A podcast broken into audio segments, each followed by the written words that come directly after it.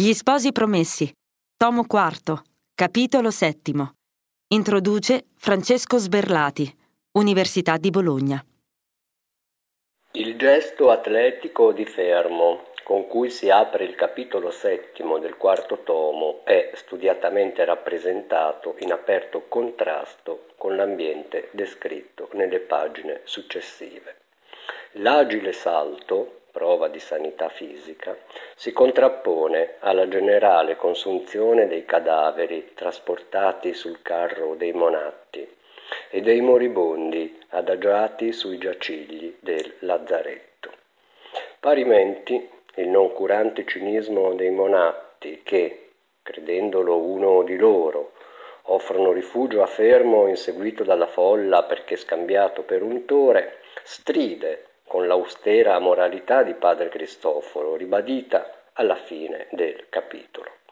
Manzoni ritrae quei demoni intenti a gavazzare, seduti sui resti mortali degli infetti, a intonare canzonacce e traccannare fiaschi di vino, così da sovrapporre al dramma della pestilenza il loro insolente sarcasmo. Una sfasatura emotiva di cui Fermo, suo malgrado, è reso partecipe. La moria macabra e funerea trova però una compensazione in delicate immagini che celebrano il senso della vita.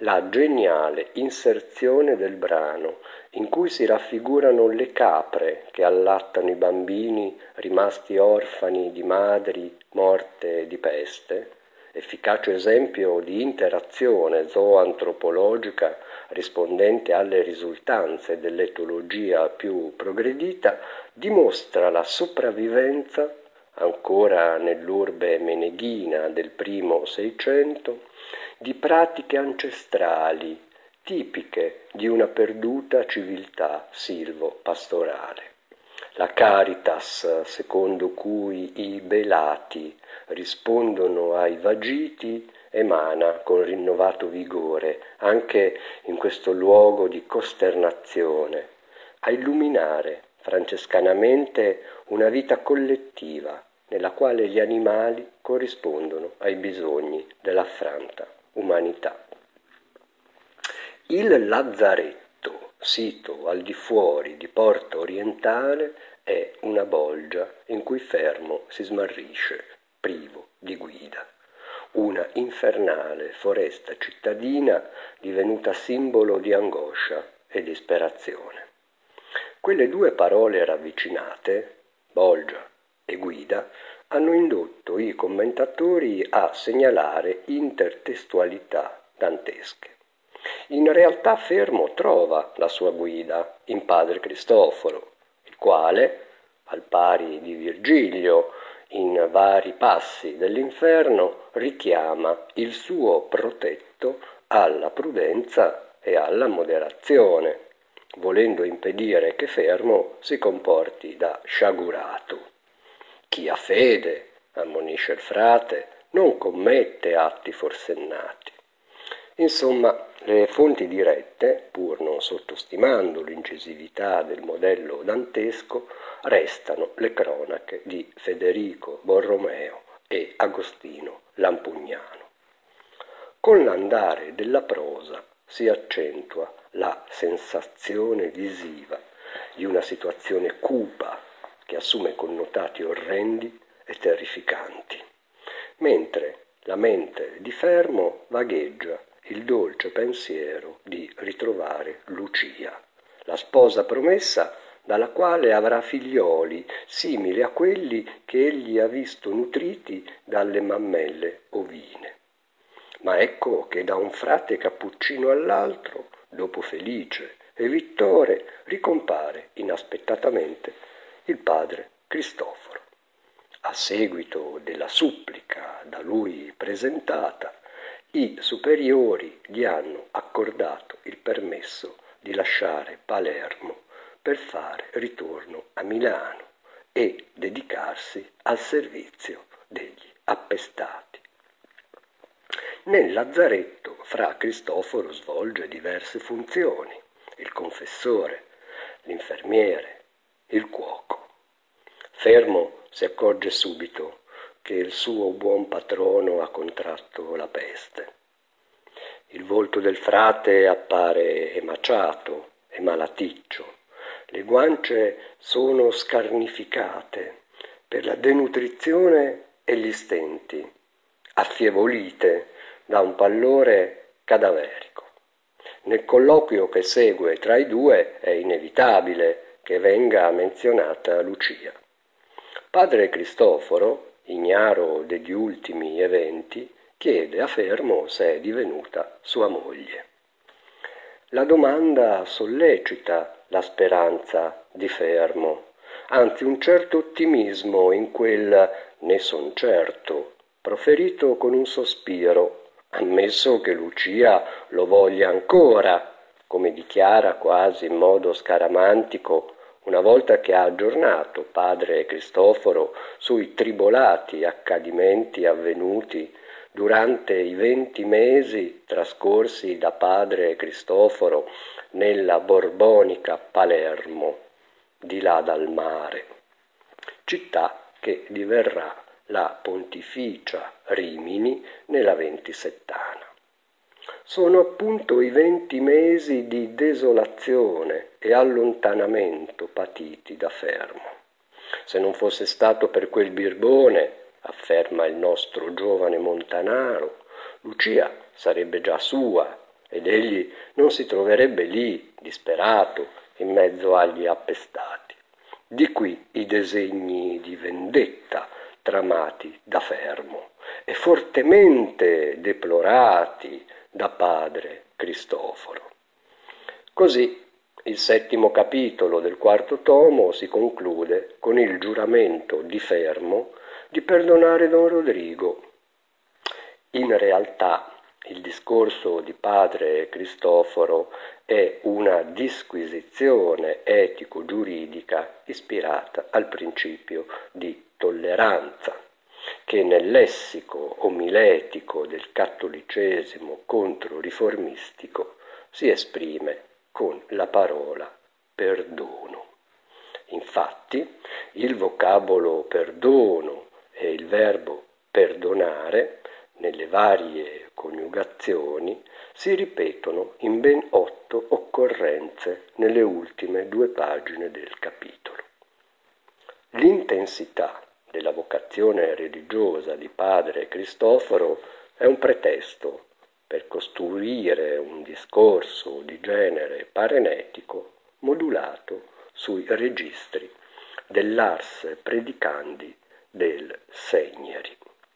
Padre Cristoforo conosce benissimo il modo in cui agire sulla psicologia del suo interlocutore, fino a dissuaderlo attraverso gli strumenti di un'astuta retorica che si serve di enunciati interrogativi per vincere l'ostinazione di un giovanotto che sopravvaluta le sue effettive capacità di azione. Se non la trovi, a proposito di Lucia, e se lo trovi, a proposito di Don Rodrigo, se vi fosse stata una buona ragione, io non l'avrei trovata in 40 anni a proposito di se stesso.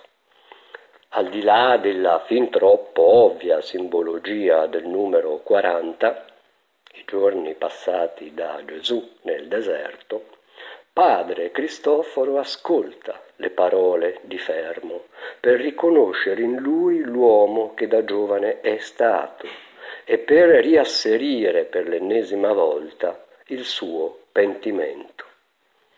Pentimento e consolazione, assieme al perdono, sono le istanze morali su cui si regge il concitato dialogo tra Fermo e padre Cristoforo.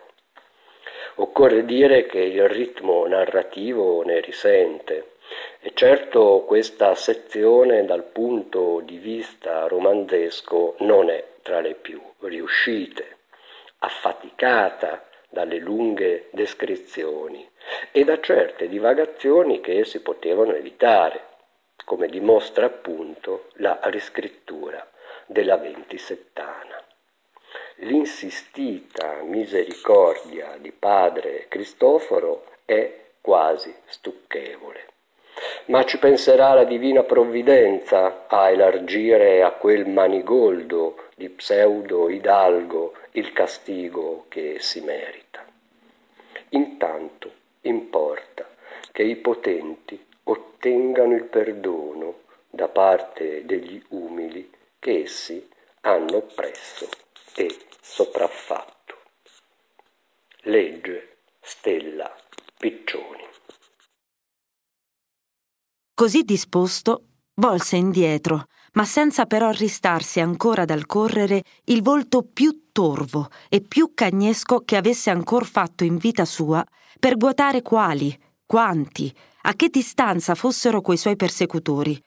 Ma con maraviglia e con un sentimento confuso di gioia gli vide tutto ad un tratto restar sui due piedi, in grande esitazione, e su quelle figuracce alle brutte contrazioni del furore succedere le brutte contrazioni della paura. E tosto, più presente a se stesso, scerse dinanzi a sé e non lontano un apparitore, e dietro lui un carro coperto di cadaveri. Intese i campanelli, lo scalpito, le ruote, le canzonacce dei monatti, quel noto strepito che un momento prima percoteva le sue orecchie senza saputa della mente. Il terrore degli inseguenti per quella comparsa fece tosto pensare a Fermo che per lui ella era salute. Sentì egli che non era momento da farlo schifo. Affrettò la corsa verso il carro, tolse la mira ad un piccolo spazio sgombro che vide in quello. Spiccò un salto ed eccovelo, ritto, piantato sul destro piede, col sinistro in aria e con le braccia alzate tuttavia dal lancio di tutta la persona. Bravo, bravo! sclamarono ad una voce i monatti, alcuni dei quali seguivano il convoglio a piedi, altri seduti sul carro, o per dire la orribile cosa come ella era, seduti sui cadaveri. Trincavano d'un fiascone che andava in giro. Bravo! Bel colpo! Gli insecutori, all'avanzare del carro, avevano per la più parte volte le spalle e fuggivano gridando pure Dalle all'untore! se mai qualcheduno più coraggioso di essi volesse venire a compiere la buona opera. E a quei gridi rispondevano dalle finestre uomini e donne accorse al rumore Dalle all'untore!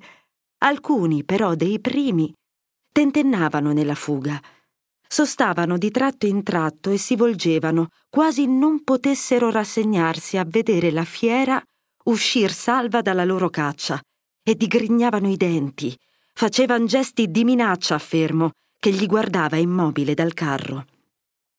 Lascia fare a me, gli disse un monatto, e strappato di dosso a un cadavere un laido cencio, lo rannodò in fretta, e presolo per un dei capi, lo alzò verso quei feroci come una fionda.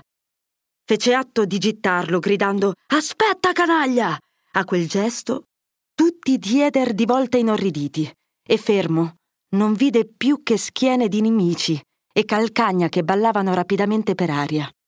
Fra i monatti si sollevò un urlo di trionfo, uno scroscio procelloso di risa, un uh prolungato come per accompagnare quella fuga.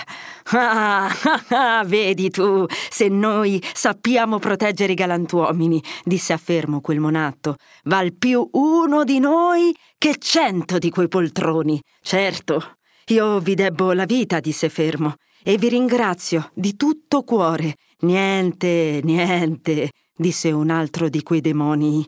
Tu lo meriti. Si vede che sei un bravo giovane. Fai bene d'ungere questa canaglia, ungili, e stirpali costoro che non sono buoni a qualche cosa che morti, birboni, che hanno bisogno di noi e ci maledicono e vanno dicendo che finita la moria ci vogliono far impiccar tutti. Hanno a finire prima essi che la moria e rimarremo noi soli a gavazzare per Milano. Viva la Moria! E muoia la marmaglia! sclamò un altro. E fatto questo bel brindisi, si pose il fiasco a bocca e tenendolo con ambe le mani fra i trabalzi del carro, ne tracannò un lungo sorso, indi porse il fiasco a Fermo dicendogli Bevi, alla nostra salute. Ve l'auguro di buon cuore, disse Fermo. Ma non ho sete, non potrei bere in questo momento. Tu hai avuto una bella paura, a quel che pare, disse quel monatto. Ma è cera d'un pover'uomo, altri visi vogliono essere a far l'untore. Ognuno si ingegna come può, disse un altro. Dammi quel fiasco, insorse un terzo. Voglio vuotarlo io, che l'ho conquistato nella cantina di quel vecchio avaro lì. E così dicendo, prese il fiasco dalle mani di quell'altro e prima di bere si volse a fermo. Gli affissò gli occhi in faccia con un'aria di pietà sprezzante e gli disse Convien credere che il diavolo col quale tu hai fatto il patto sia ben giovane ben da poco, poiché se non eravamo noi a salvarti, egli ti dava un bell'aiuto. E ridendo del suo bel tratto, levò il fiasco e se lo appiccò alle labbra. Lo vuotò e poscia Tenendolo con la destra pel collo, lo mosse rapidamente in giro per un momento, al di sopra del capo, quindi lo gittò lontano a fracassarsi sulle pietre del pavimento, gridando Viva la moria! Quindi intonò di nuovo con alta e rauca voce la canzone che l'accidente di fermo aveva interrotta, e tosto a quella voce si accompagnarono tutte l'altre di quel turpe coro. La musica infernale, mista al tintinnio discorde dei campanelli e allo strepito del carro, rimbombava orrendamente pel vuoto silenzioso delle vie e stringeva amaramente il cuore dei pochi rinchiusi nelle case dinanzi alle quali il carro trascorreva. Fermo, vi stava ritto tuttavia, ansante per la corsa e per la tema avuta, agitato di dentro in una successione fluttuante di passioni e di pensieri, Dapprima provò un vivo ristoro del vedersi in salvo, quindi, da bene come egli era, ringraziò Dio che lo avesse scampato da un tanto pericolo. Ma non lasciò per questo di sentire un gran rancore per quei bestiali suoi persecutori. Qualche momento dopo cominciò a parergli pesante la compagnia di quei morti da cui era circondato e di quei vivi, pei quali sentiva ad un punto riconoscenza e orrore. Pensò da poi che se ben salvo, era pure ancor ben impacciato. Pensò al modo di uscire dal fastidio senza incappare di nuovo nel pericolo e di trovare il lazzeretto dal quale egli era lontano forse chissà quanto, e forse se ne andava sempre più allontanando. Domandarne a quei suoi ricettatori, il cuore non glielo diceva. Sarebbe stato un esporsi a mille inchieste, attirarsi Dio sa quali parole, impegnarsi in un colloquio né aggradevole né troppo sano. Fermo era già anche troppo imbarazzato in quella poca conversazione che aveva dovuto fare con essi. Vedeva che quelli che lo avevano salvato erano sul conto suo nello stesso inganno di quelli che lo volevano morto. Non si curava di sgannare coloro e nello stesso tempo sentiva troppa ripugnanza a dir cosa gli confermasse nel loro errore. Cercava quindi di lasciar cadere i discorsi, senza però mostrare né ripugnanza né sospetto, né fare atto che gli alienasse l'animo di quelli che, alla fine, erano i suoi protettori in quel momento. Chi poteva sapere a che filo tenesse quel loro favore e la loro condiscendenza? Forse alla sola idea che Fermo fosse un propagatore della peste. Il favore degli uomini benevoli è talvolta così fragile, così permaloso, la buona gente si stanca talvolta per sì poca cosa di proteggere un disgraziato. Pensate poi, una feccia di ribaldi come quelli. Per tutte queste ragioni, fermo, fu molto contento quando vide che essi non lo stimavano degno della loro attenzione. E fu grato alle sue orecchie. Che cosa non può divenir grata in questo mondo? Quel canto che lo toglieva dall'intrigo di quella conversazione. Intanto il carro s'era già allontanato abbastanza perché Fermo non temesse più di essere raggiunto dai suoi nemici, i quali del resto s'eran dispersi. Non restava che il pericolo di abbattersi in uno di quelli che lo riconoscesse e gli aizzasse di nuovo la gente addosso. Pericolo lontano, ma che poteva crescere in proporzione della strada che Fermo avrebbe ancora a percorrere. In questa tempesta di pensieri egli girava attorno uno sguardo sospettoso e irresoluto, quando gli parve di riconoscere il luogo per dove passava. Richiamò le sue memorie, guardò più fisamente. Mm, questa via non mi è nuova. Di qua son passato certamente. Fermo non si ingannava.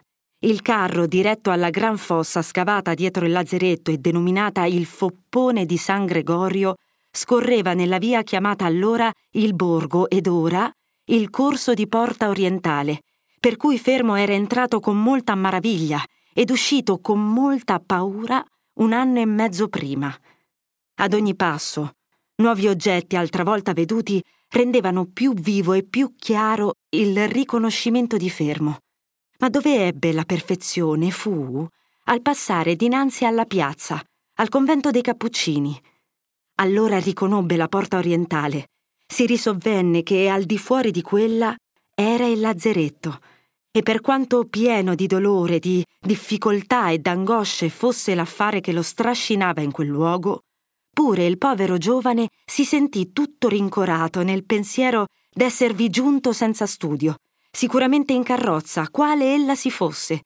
Questo gli parve un buon principio e un buon augurio. Oltrepassato il convento, Fermo pensò che sarebbe meglio spacciarsi da quella compagnia e uscir dalla porta a piede. Vide che i monatti invasati nel loro canto non badavano a lui. Fece un cenno di saluto e di ringraziamento ad uno che gli era più vicino e balzò dal carro in sul pavimento. Quel monato lo accompagnò con un saluto schernevole della mano e del volto, dicendogli Va, va, povero untorello, tu non sarai quello che spianti in Milano. Per buona sorte non v'era anima vivente nella via che potesse udire quelle parole. Fermo s'indugiò, tirando presso al muro, tanto che il carro si allontanasse, e a passo lento giunse presso alla porta. Vide spuntare l'angolo di quel recinto, dove erano addensati più guai che non ne fossero sparsi nella dolorosa città che gli aveva percorsa. Passò al cancello e gli si spiegò dinanzi la scena esteriore del lazzeretto, il principio appena, e come la mostra dei guai, e già una vasta, diversa, inenarrabile scena. A noi, come certamente al lettore, incresce ormai un così lungo avvolgerci tra tanto dolore e tanto fastidio, quindi ci guarderemo dal tentare anche di descrivere a parte a parte quella scena. Bastino alcuni tratti generali a dare un'idea comunque dello spettacolo che soffersa gli sguardi di Fermo. Fin dove il suo occhio poteva giungere nello spazio che circonda al di fuori il lato meridionale e l'orientale del lazzeretto, quello spazio era sparso di languenti, a cui non erano bastate le forze per giungere fino nel lazzeretto di morti che ivi giacevano, era percorso da gente che entrava, da infermi che ne uscivano e che erravano sbandati, la più parte fuori di sé, quale imperversato, quale instupidito. Altri pareva tutto infervorato a raccontare le sue sciaurate fantasie al tapino che giaceva oppresso dal male, o ad un altro infelice preoccupato da altre fantasie, un altro si mostrava assorto e tranquillo in un immaginato contento, e quella apparenza di gioia e di serenità in mezzo a tanta miseria pure ne accresceva l'orrore. Tanto è terribile all'uomo il vedere in altri oscurato quel lume divino che lo fa essere uomo. Altri, per un trasporto che fu notato in altre pestilenze, vogliosi di immergersi nelle acque, si gettavano nel fossato che gira attorno al lazzeretto e vi morivano affogati o vi rimanevano disensati. Taluno canticchiando le ore, i giorni interi. Tra quella confusione giravano monatti a prendere i morti, a contenere, a rispingere, a guidare nel lazzeretto i miseri così vivi giravano commissari, delegati, a dare ordini, a dirigere come si poteva i monatti. E fermo, scorrendo tra quella folla per avviarsi alla porta di quel lato che tira lungo la strada maestra, fermo, doveva pure, per quanto intollerabili gli fossero quegli oggetti, fissare sovressi lo sguardo, perché fra essi, uno di essi, poteva essere quello di che gli andava in traccia. Giunto su quella porta, ristette sopraffatto dal nuovo spettacolo che gli si parava dinanzi e d'attorno. Dinanzi il vasto campo interno del lazzeretto ingombro qua e là di trabacche, di capanne, coperto e animato da un popolo del quale il veduto al di fuori non era che un saggio. E a destra e a sinistra le due interminate fughe di porticato, spesse pure, e gremite e brulicanti a quel modo. Uno sciame, un trambusto, un rimescolamento da far vertigine, da offendere con subita fatica lo sguardo, quando fosse pure stata una festa.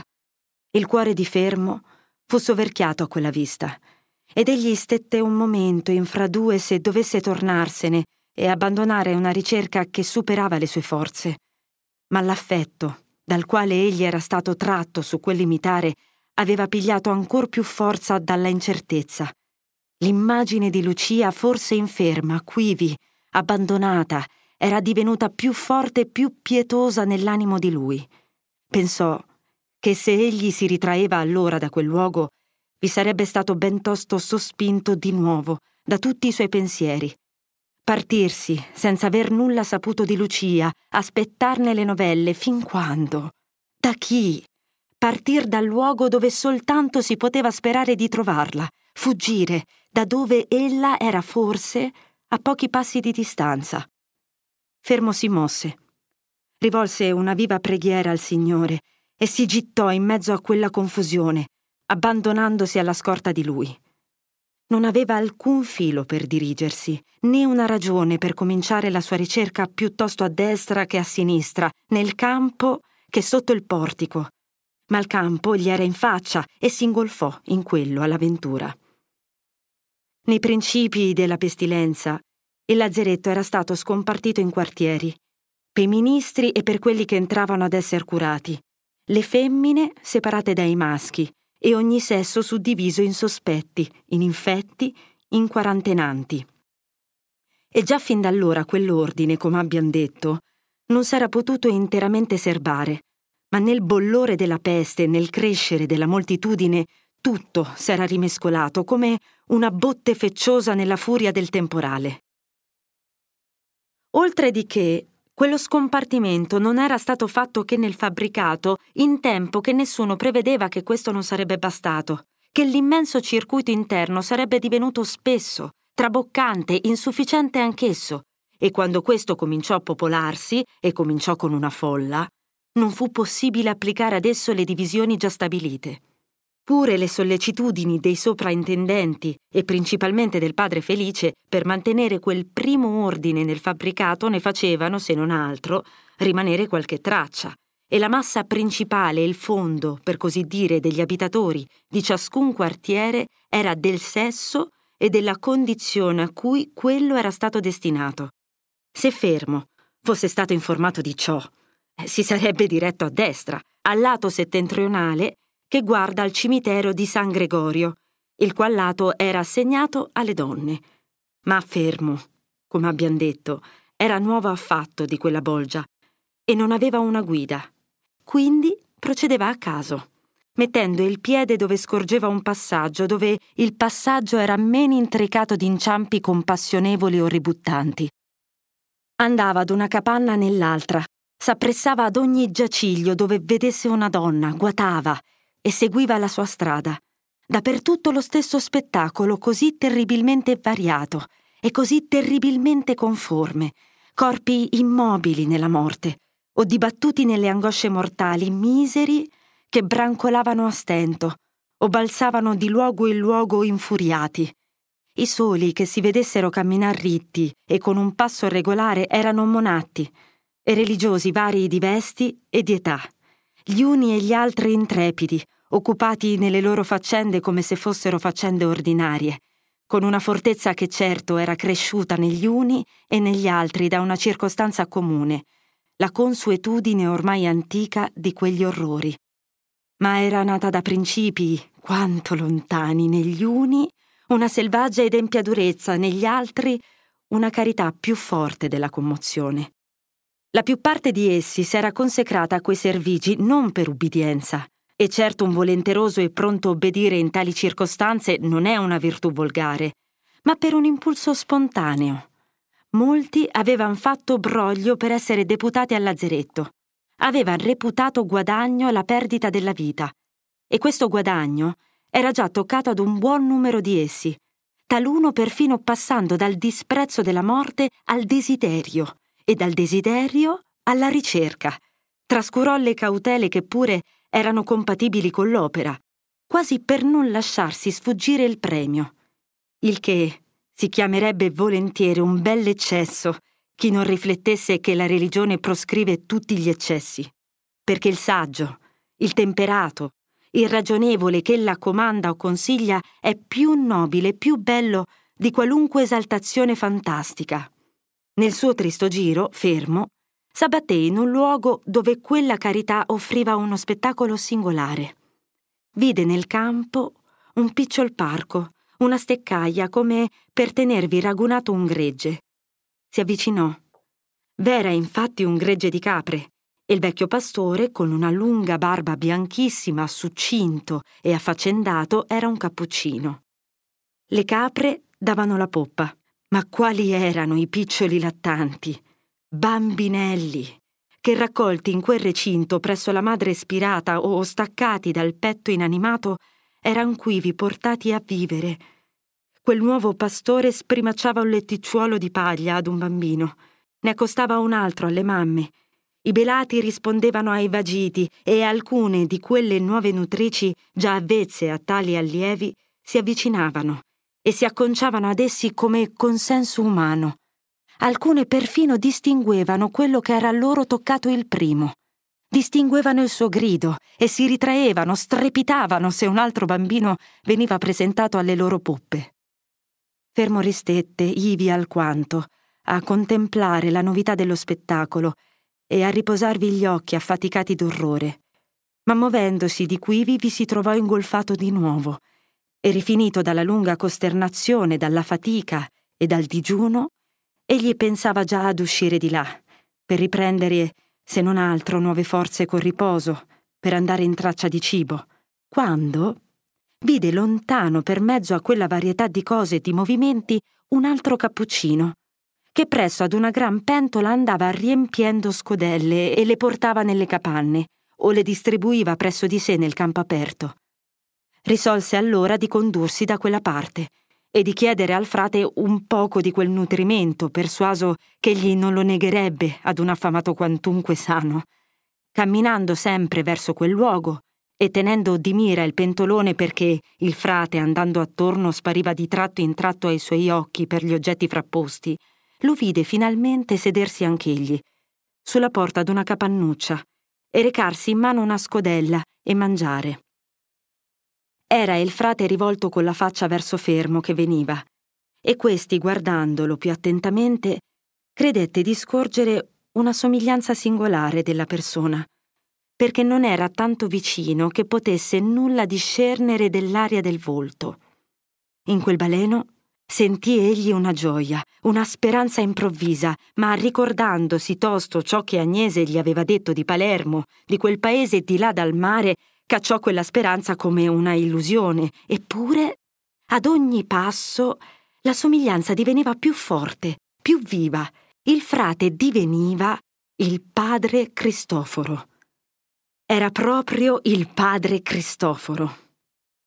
Alle prime novelle che s'erano avute in Palermo della peste dichiarata in Milano, il nostro buon frate, a cui quarant'anni di tonaca e di cappuccio non avevan potuto togliere dalla mente una rimembranza del tempo in cui portava cappa e spada, e che aveva desiderato per quarant'anni di finir la sua vita spendendola pel prossimo, colse con trasporto quella occasione e scrisse a Milano, supplicando d'essere chiamato al servizio degli appestati.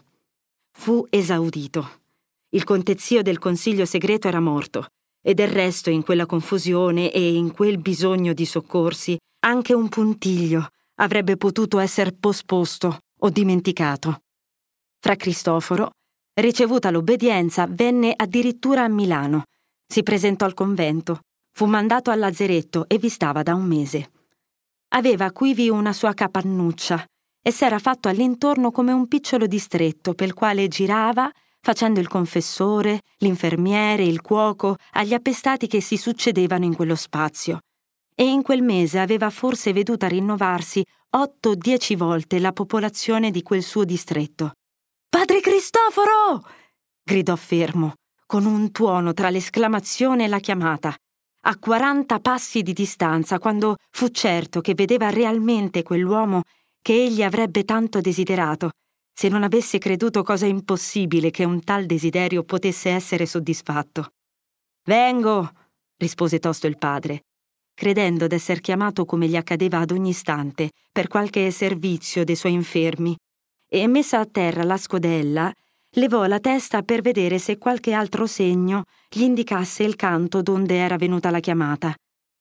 Ma vide invece un giovane sano e diritto che s'avvicinava e riconobbe tosto fermo, il quale, giunto a lui tra la consolazione e la maraviglia, non seppe dir altro che Padre Cristoforo. Tu qui? sclamò questi. Che vieni a cercare in questo luogo? La peste? La morte? Mentre il frate proferiva queste parole, Fermo lo guardava fisamente e sentiva amareggiarsi la consolazione che aveva provata nel primo istante di quel ritrovamento. Il volto del frate era mutato, ben più, e ben in altro modo che non avessero potuto fare per sé quei venti mesi cresciuti alla sua vecchiezza, nelle fatiche. Gli occhi, già così vivaci, erano spenti, le guance scarne, sparute, tinte d'un pallore cadaverico, la voce aveva un non so che di crocchiante, e in tutto si vedeva una natura sopraccaricata e quasi esausta, sostenuta e alimentata da una costanza interiore. Fermo, con la trista pratica che aveva dovuto acquistare, s'addiede tosto che il suo buon protettore era colpito dalla peste, sicché, invece di rispondere, lo richiese ansiosamente: Ma ella, padre, come sta ella? Eh, come Dio vuole, rispose il vecchio. Non parliamo di questo. Ma tu, dimmi, come? Perché sei tu in questo luogo? Perché vieni così ad affrontare la peste? L'ho avuta e ne sono uscito salvo, grazie a Dio. Vengo a cercare... Lucia. Lucia, sclamò il padre. Lucia è qui. È qui rispose fermo, seppure v'è ancora. È ella tua moglie? domandò il padre. Ah no, rispose fermo con un sospiro. Ma se la vive, lo sarà. Spero, mm, ne son certo. Perché no? Ah, padre, quante cose avrei da raccontarle. Padre Vittore! gridò il vecchio ad un suo giovane confratello che girava a quivi poco distante e che accorse tosto. Padre Vittore, fatemi la carità di attendere a questi miei poveretti mentre io me ne sto ritirato un quarto d'ora. Se però alcuno mi volesse, compiacetevi di chiamarmi. Il padre Vittore accettò l'incarico e il padre Cristoforo disse a Fermo: Vien qua dentro con me. Sii breve, eh? Le faccende son molte come tu vedi e il tempo è scarso, misurato. Ma che? Tu sei ben rifinito. Hai tu bisogno di cibo? A dire il vero, rispose fermo.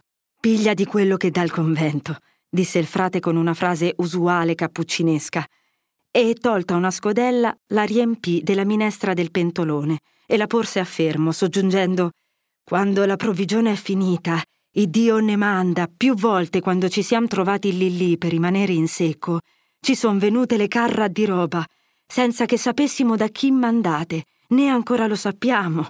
Entra e mangia questa carità, e avrai anche uova e pane e un bicchiero di vino.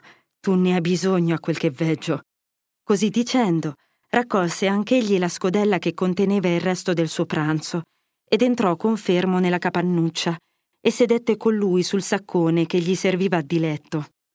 Fermo, tra un cucchiaio e l'altro, raccontò succintamente la storia di Lucia o la parte che gli era nota, come il frate di Monza l'aveva posta in guardia della signora, come ella era stata rapita. Gran Dio! sclamò a quel punto il padre Cristoforo. Ed io, io l'ho indirizzata in quel paese. Ma voi sapete che io la toglieva da un pericolo evidente e credeva di porla a salvamento. Parla, seguì poi con voce animata. Finisci questa storia dolorosa.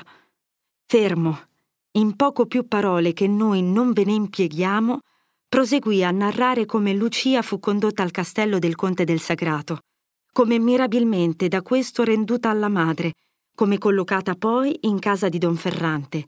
E qui il frate respirò più liberamente.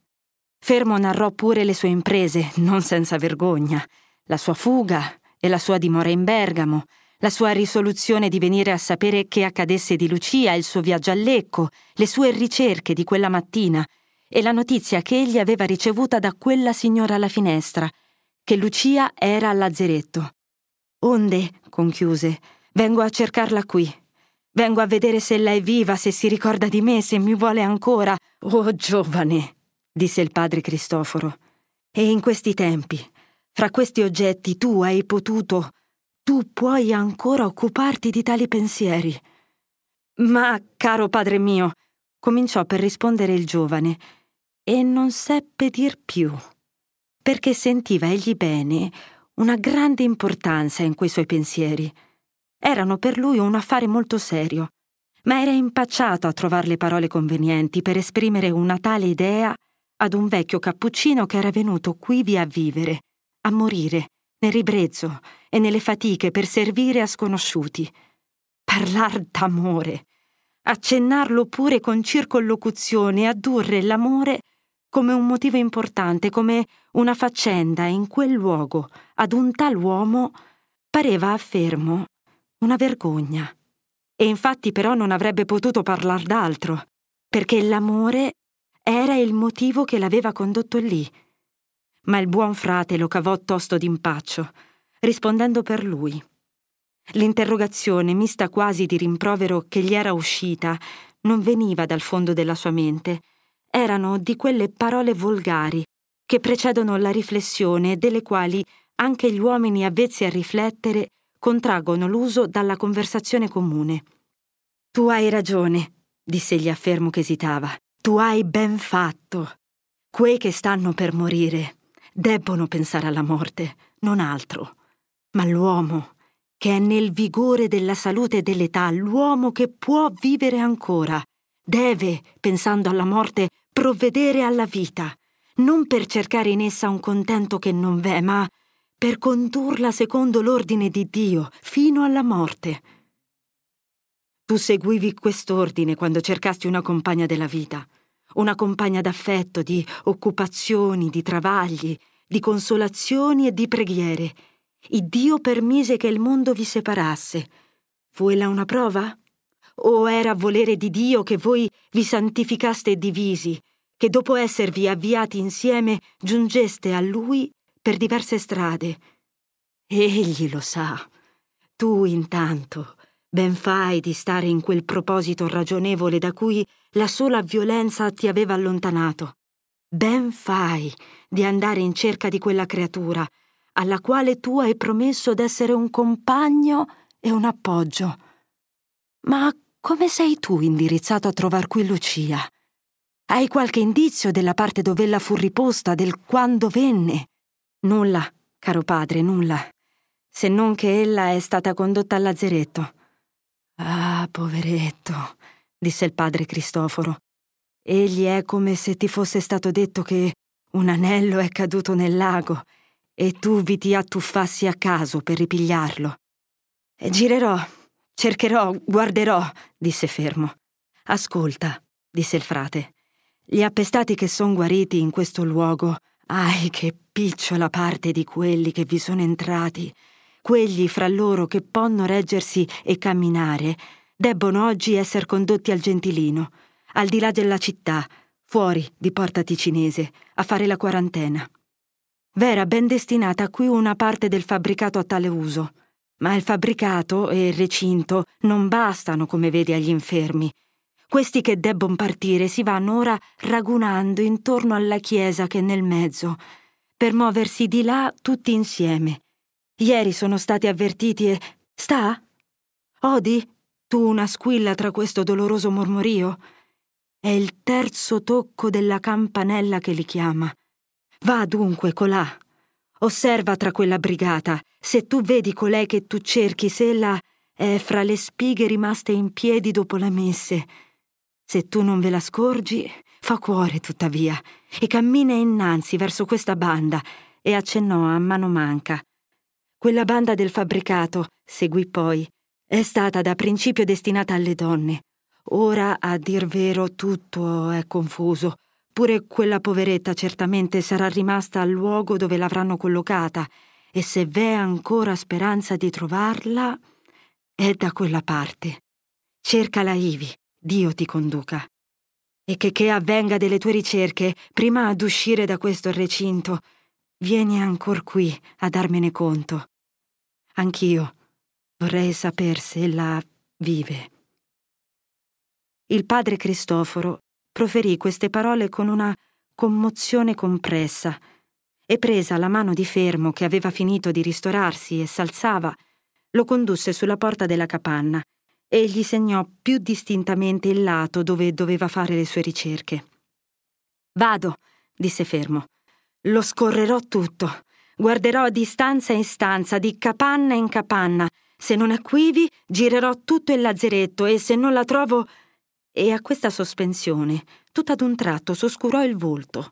Stravolse gli sguardi e mandò un soffio di furore dalle labbra tremanti. Se non la trovi? disse il padre in contegno di gravità e di aspettazione tenendolo forte per mano.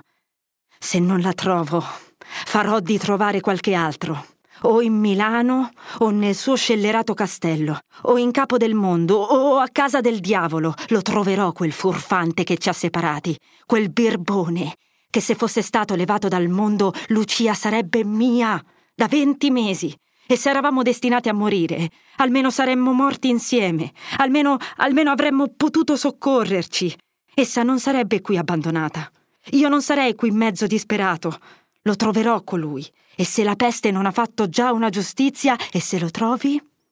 disse il padre, con una gravità fatta più severa e quasi sdegnosa.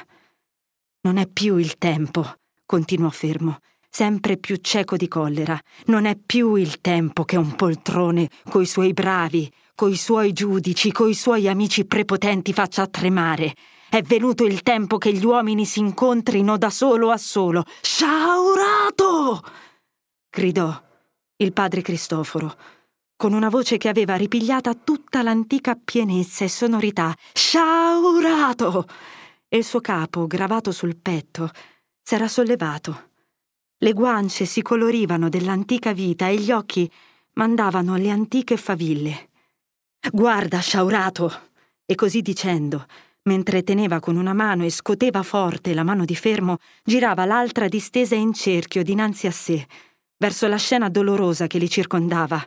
Guarda chi è colui che castiga, colui che giudica e non è giudicato, colui che percote e perdona. Ma tu, Verme della terra, tu vuoi far giustizia. Tu sai, tu, quale sia la giustizia. Va, sciaurato, vattene. Io sperava. Sì, ho sperato che prima di morire Dio m'avrebbe data questa consolazione, di sentire che la mia povera Lucia fosse viva, forse di vederla, e di sentirmi promettere che ella manderebbe una preghiera verso quella fossa dove io sarò. Va! Tu m'hai tolta la mia speranza. Va!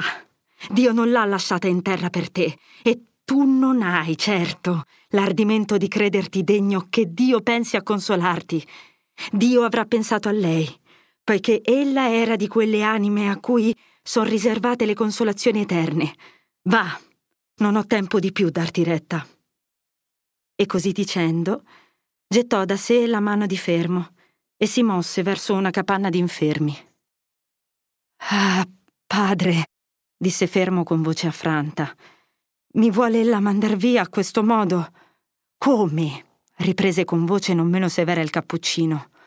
Ardiresti tu pretendere ch'io rubassi il tempo a questi afflitti, che aspettano ch'io parli loro del perdono di Dio per ascoltare le tue voci di rabbia, i tuoi disegni di vendetta, Ti ho ascoltato quando tu chiedevi consolazione e indirizzo. Mi son tolto alla carità per la carità. Ma ora tu hai la tua vendetta in cuore. Che vuoi da me? Vattene. Ne ho veduti morire qui degli offesi che perdonavano, degli offensori che avrebbero voluto potersi umiliare dinanzi all'offeso. Ho pianto con gli uni e con gli altri, ma con te. Che posso fare se tu non perdoni davvero? Il suono di queste ultime voci era raddolcito e l'aspetto del vecchio nel proferirle, pure in mezzo alla severità, annunziava una tenerezza pronta a scoppiare. Ah, gli perdono, disse fermo piangendo. Così Dio perdoni a me, così possa io tornar qui a dirle che Lucia è viva, che Lucia vivrà. Vieni qua, disse il padre ripigliandolo per la mano e lo ricondusse nella capannuccia e lo fece seder come prima, presso di sé.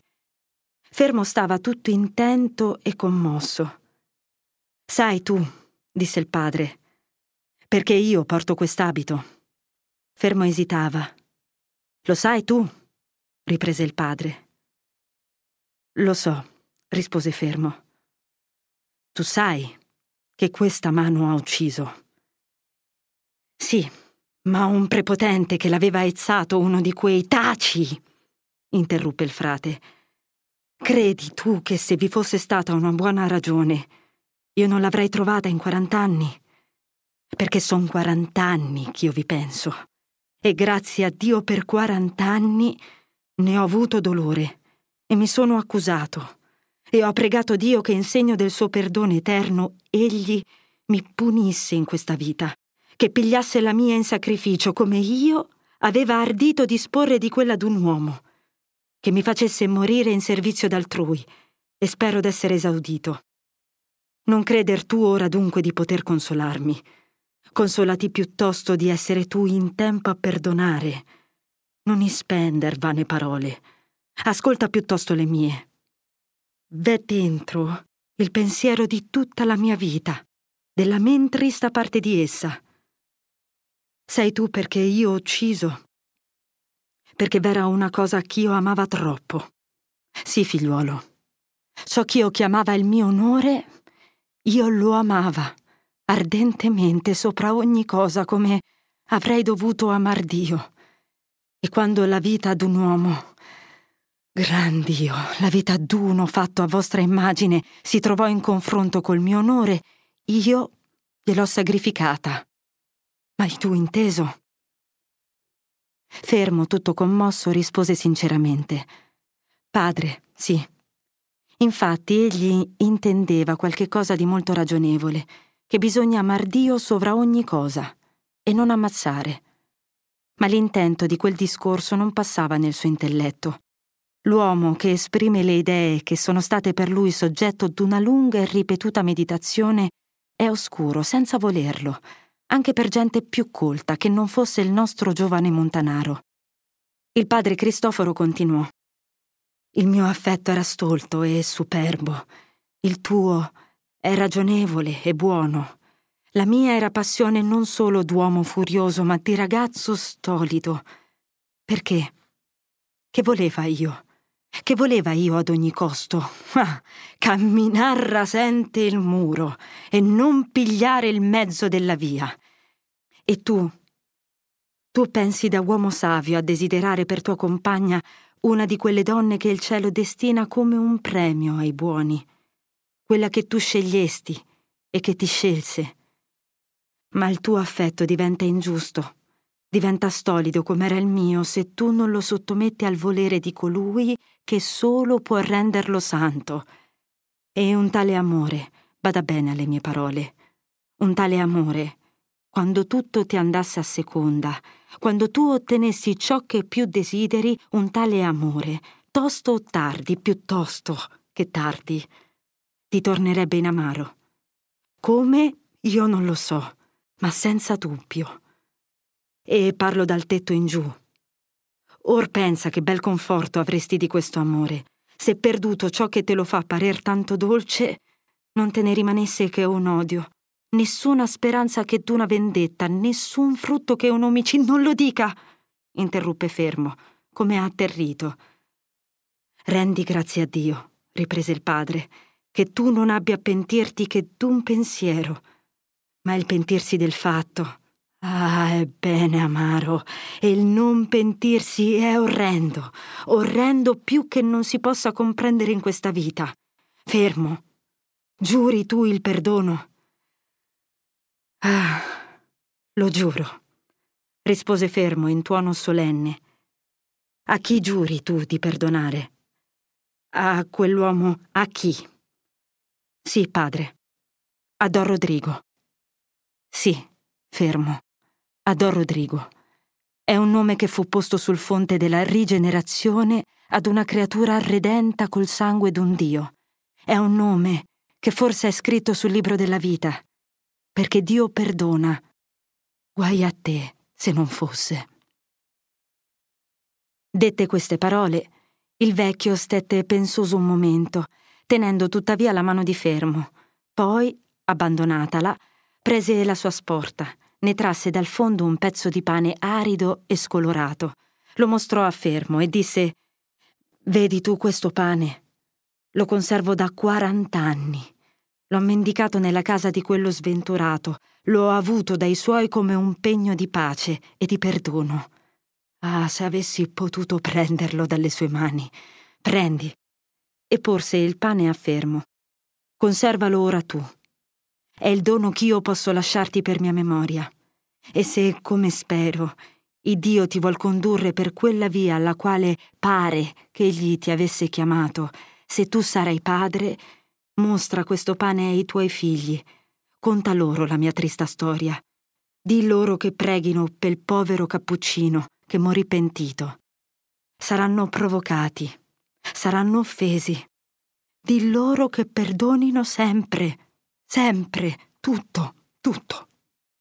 Tu rimani a vivere in un secolo doloroso. I giorni che noi veggiamo sono cattivi. Quei che si preparano saranno peggiori i figli dei provocatori, dei superbi, dei violenti, lo saranno più dei padri loro. Gran Dio! Questo flagello non corregge il mondo. È una grandine che percuote una vigna già maledetta. Tanti grappoli abbatte, e quei che rimangono son più tristi, più agresti, più guasti di prima. Tu stesso, fermo, tu stesso. Qui, dove l'uomo non dovrebbe aver cuore che per la misericordia, tu odiavi ancora. Fermo non disse nulla, ma il suo volto esprimeva il pentimento. Or va, disse il padre alzandosi, il Dio benedica le tue ricerche. Vuol dire, padre, ch'io la troverò? richiese fermo ansiosamente, come se parlasse ad uomo che ne potesse saper più di lui. Cercala con perseveranza, rispose il padre, cercala con fiducia e con rassegnazione. Il Dio può fare che tu la trovi, ma non te l'ha promesso. Ti ha promesso di perdonare tutti i tuoi falli, se tu perdoni a chi t'ha offeso. Ti ha promesso di renderti felice per sempre al fine di questa vita, se tu osservi la sua legge. Non ti basta. Va, e qualunque sia il frutto della tua ricerca, vieni a darmene contezza noi ringrazieremo Dio insieme. Così dicendo, egli pose le mani sulle spalle di Fermo e stette un momento con la faccia elevata in atto di preghiera e di benedizione. Poi, staccandosi, disse Intanto io pregherò per voi. Assistendo a questi vostri fratelli, io pregherò per voi.